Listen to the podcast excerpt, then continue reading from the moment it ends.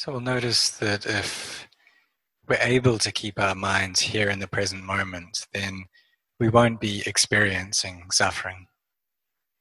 So just like us being aware of our breath as it comes in and leaves our bodies, we don't have suffering in our minds when we're doing that. But when we go and allow our hearts, our minds to think and proliferate, uh, recollecting the past or um, imagining the future. This is what enables the heart to experience um, stress. And it's because we're attached uh, to the things of the past and the future. We worry about the future even though these things haven't arrived yet. And even though these things aren't present, suffering is present with us because of that worry. So it's just like monks, some monks who go off to stay in very uh, scary forests or in charnel grounds. And they think that tonight a ghost will come and get me. And even though it's not night yet, they're already afraid and they're already suffering because of that thought. Maybe they haven't yet even gone into the cremation forest, but already they're experiencing that fear and terror. Some people even start shaking, and some monks even develop a fever because of it. So, for us, we should try to train our minds to not get involved in worry, to not go and be anxious about various issues. And the Buddha taught that um, those who are able to bring peace into their hearts in this present moment, to train their minds to stay here and stay present, and who have effort in this manner, their lives are more valuable than those who don't have any peace of heart. Even if the life or even just one day of doing this, of having effort to keep our minds in the present moment, is more valuable than someone who lives a hundred years but doesn't have any peace in their minds. So it shows that our hearts bear great value and importance. We can look into the world and see that those people who are have a genuine interest in the Dharma are very few. There are many who like to give and be generous. And when we get to the level of sila, of morality, the number drops significantly.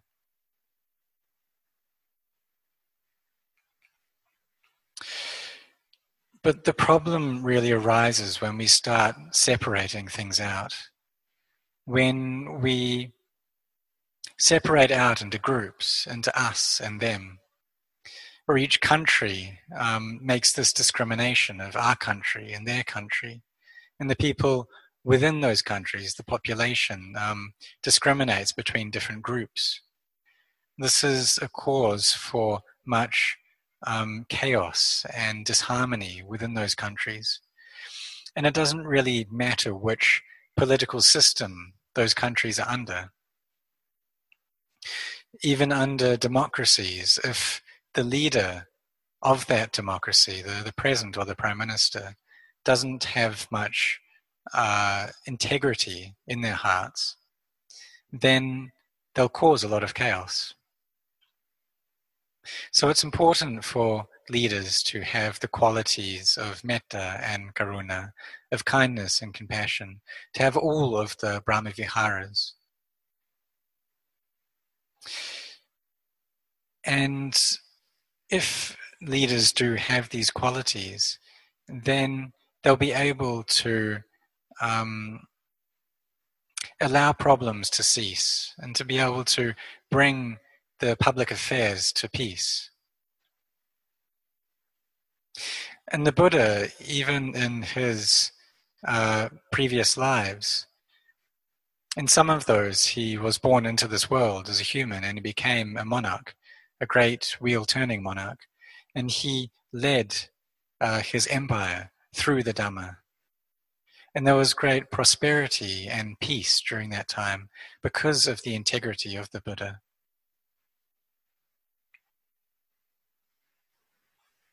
So, having a good leader um, allows the world to be peaceful and allows the populace of that country to experience calm.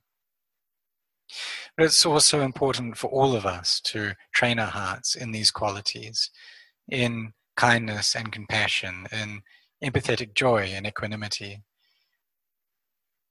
Because these four qualities of the heart, they take care of the four properties of our body, these four elements of earth, water, fire, and air.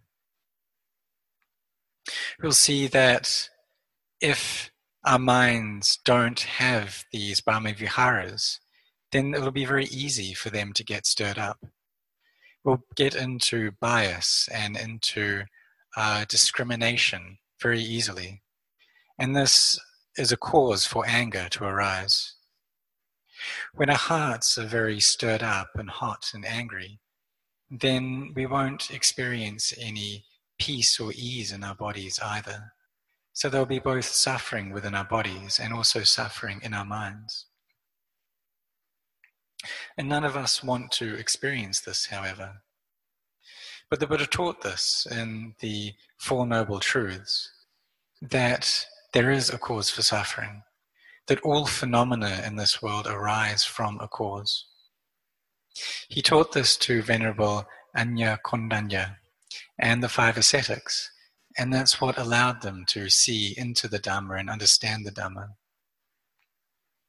Venerable Assaji was one of those ascetics, and he attained to being an arahant along with the other four. And he eventually went to teach Venerable Sariputta the Dhamma.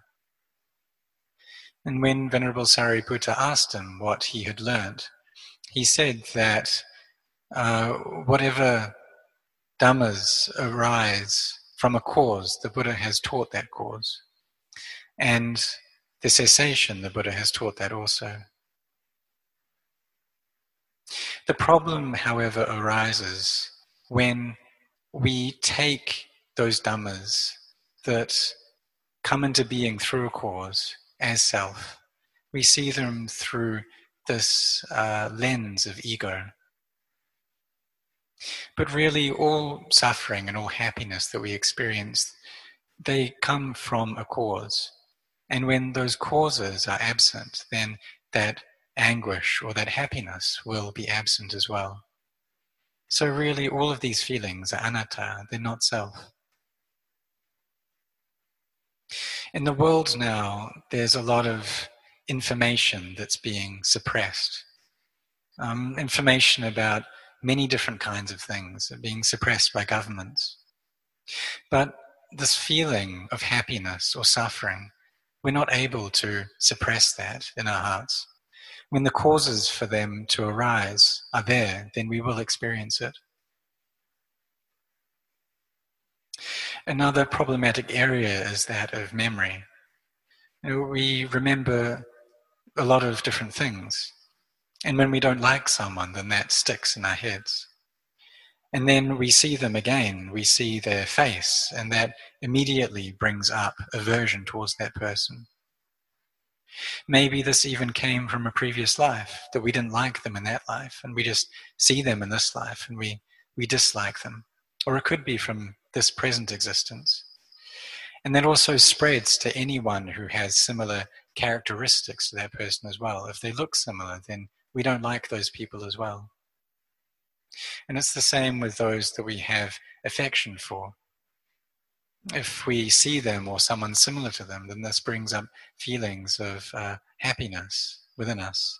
But this is all just a matter of memory. And really, the sanya or memory is something that arises, persists, and then ceases. It just turns into a problem when we take it as being me and mine. So, really, this is where the crux of the issue lies in taking things in terms of ego, in terms of a self. And problems are very quick to arise as well. So, therefore, it's of utmost importance that we take up this practice of training our minds and bringing our minds to peace. It's hard to engage in this work and to develop in this way. And we'll notice quickly that the acts of generosity and of keeping our precepts is much easier. Even though it's difficult, still we should put in that effort and develop ourselves in this way every day. Some people have everything in life in terms of their external uh, possessions and surrounds. They've got a lot of wealth and everything's just just right and there for them. But when it's like this, it's very often that, uh, or common that a fear of death will arise. Even though they haven't yet passed away, still they're afraid of that death here in the present moment. When any illness comes along, then immediately they start worrying that this is going to be the cause for their demise they'll see that the, this fear arises because they don't want to be separated from these things that they have, from all the things that they adore and love. And one very significant aspect of the things that we love is these bodies of ours. We have very strong attachment and affection towards them. So, really, experiencing fear isn't actually a problem. If we have a lot of fear or terror, worry um, present in our hearts, but we also have wisdom, then it's not a problem. It won't make any difficulties for us. Just like Venerable Ajahn Chah, he experienced great fear when he was staying in a charnel ground. And he took, he went so far as to taking his bowl as a friend. But his mind was very firm and well collected, to the point where deep wisdom could arise within him. And so he asked himself, What are you afraid of? And the answer came up I'm afraid of death. He then asked, Well, where is it? the place that you'll die, that you won't die. Where is that? And his mind responded that that place doesn't exist. And everywhere it's possible to die. When he saw this, then the fear that was so deep there in his heart um, immediately vanished. And from that moment, he never experienced fear ever again. During uh, the time that Venerable Ajahn Chah set up his monastery, um, there was great fear in the province that he was in, in Ubon Ratchathani province, of the communists coming in to invade, because it's uh, right next to the border with Laos. But Venerable Ajahn Chah asked the people there, well, why are you afraid of these communists? Really, the communists have been there ever since we were born meaning that these communists are death. That death has been waiting for us ever since we were born. So why are we fearing? Why are we worrying about it? If we're not at a point where wisdom is able to arise like this, then we should recollect the Buddha. Recollect that he had uh, great discernment, that his banya was full, uh, to the point where he was able to become an arahant by himself. He had purity there in his heart. And if we are feeling uh, very deep terror, then we can recite uh, Namo Tassa Bhagavato and recite this many, many times over and over again. Carry on doing it until uh, the fear is extracted from our hearts. Even though when we start chanting, that fear will be there and it will persist for a time, as we go on, this uh, worry that we have will lessen and lessen. So we train ourselves like this. We cultivate our minds until we're able to bring them into peace, until we can collect them together until they're well grounded in samadhi. And a good method of doing that is through chanting. Just carry on chanting without stop. We carry on going through it, and especially if there's a lot of fear in our hearts, we just chant and chant without stopping. As we do this, then the thoughts that are present in our heart will start to change. And the proliferation that goes off into the past and future will diminish. Because we'll be thinking about the Buddha instead. And with this recollection of the Buddha, this is suitable for wisdom to arise as well. If we can um, even though we are experiencing great fear, still it's possible for wisdom to come up. And really, the more fear that we have, then the brighter that wisdom will shine.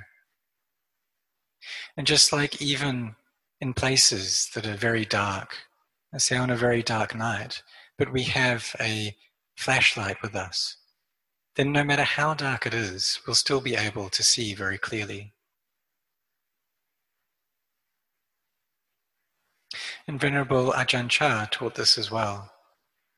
That even, he said, um, overseas and developed countries, even though people are very attached to the various sights and sounds and smells, all these um, sense objects, and they're very developed in that way. This creates great darkness in those countries. But because of that darkness, then this light will be even brighter, and they'll be able to see even clearer than normal. And so, Venerable Ajahn Chah, he was wise in this way. He could think in ways that other people wouldn't think. And due to his great wisdom, um, the Dharma was able to spread, and he managed to set up branch monasteries, uh, starting off in England and then spreading over to Italy and the United States, to Switzerland, Portugal, and now uh, recently in Brazil and uh, Norway, New Zealand, Australia. This was all because of the profound wisdom um, that Venerable Ajahn Chah had, who was a savaka, enlightened disciple of the Buddha. He was then able to spread the Dharma. So, this is what the Buddha taught that those people that, or those monks that he sent out to spread the Dhamma, they were all arahants. And it took that level of attainment in order for this Dharma proliferation to succeed. So, as we recollect um, the Buddha, the Dhamma, and the Sangha in this way, then fear is able to um, be diminished and uh, vanish from our hearts. We keep our minds here in the present moment by chanting a lot. And when we chant a lot, then the devas and the brahmas, they'll come and take care of us, they'll protect us.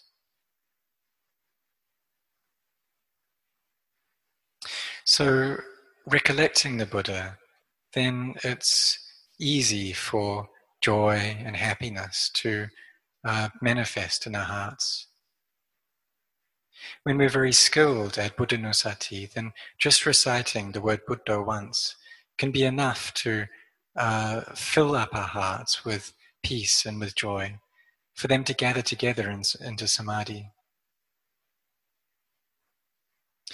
We should try to build up goodness every day and do this without fail. But sometimes it's not possible for us to, say, go and offer food to the monks. But in that instance, then we recollect the goodness that we've done in the past to the point where we feel full of that goodness. And if through this recollection we don't feel this inner fullness, then we need to train further and we need to develop more merit until we're able to bring up uh, a sense of fullness, until the joy of the merit that we've created uh, infuses our hearts, until both our bodies and mind feel very light and buoyant. Some lay people sit in meditation every day, and they often go to the monastery to offer food. And through this offering, they're able to experience happiness in their heart throughout the entire day. They build up a lot of merit in this manner, and this merit then takes care of our hearts, keeping them bright and light. And this is a result of our good karma that we can see right here in this present moment. That the good actions that we create in the present moment, they bring us happiness here in the present moment as well. So we don't have to wait for these uh, results to appear. We can see them arising right here in our own hearts.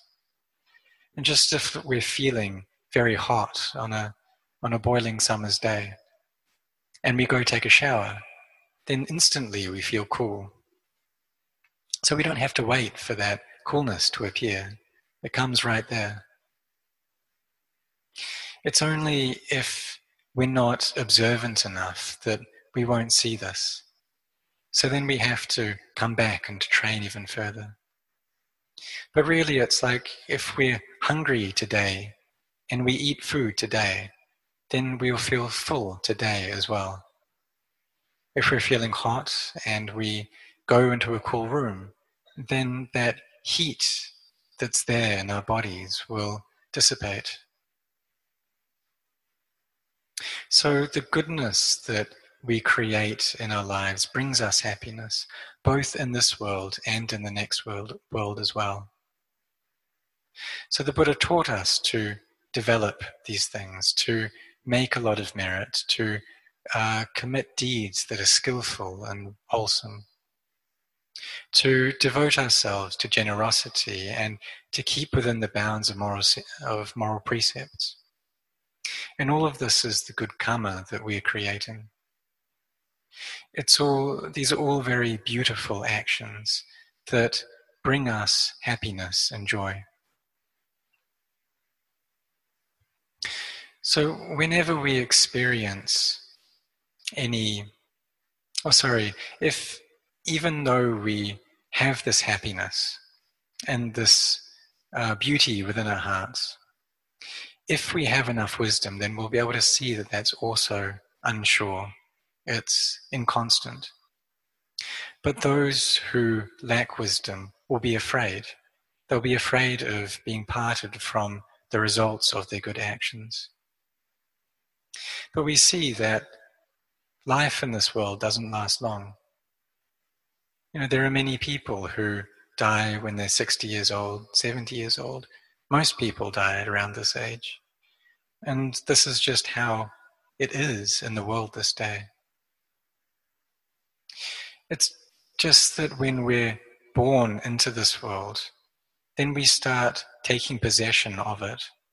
And we start thinking that that this is me and these things are mine.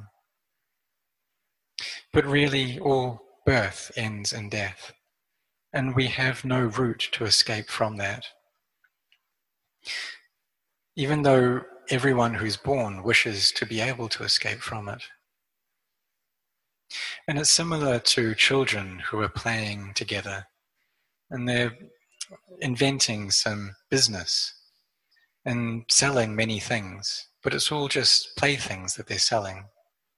And they're using play money as well. But they're so happy. Um, they're playing with each other, playing this make believe business, gaining all this make believe money. And the adults are watching on and they're confused. You know, why is it that these children are so happy you know, and getting so involved in this, really believing in this? There's no essence to it, there's no truth to what they're doing.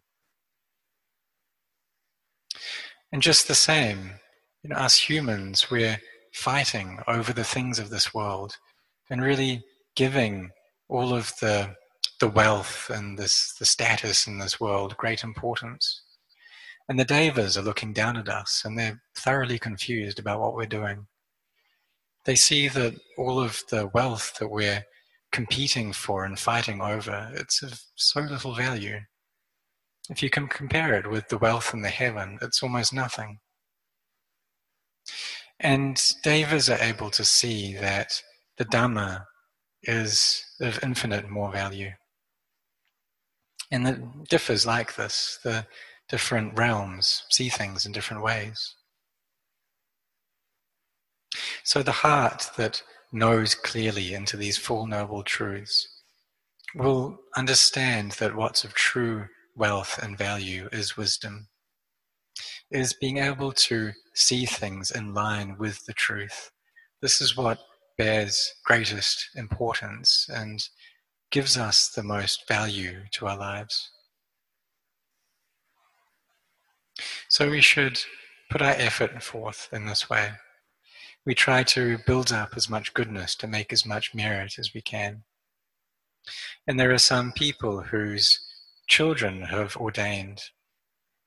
Maybe their children or grandchildren or uh, nieces, nephews have come to ordain in the Buddhasasana. Maybe they're staying as monks for three months, six months, one year, five years, ten years.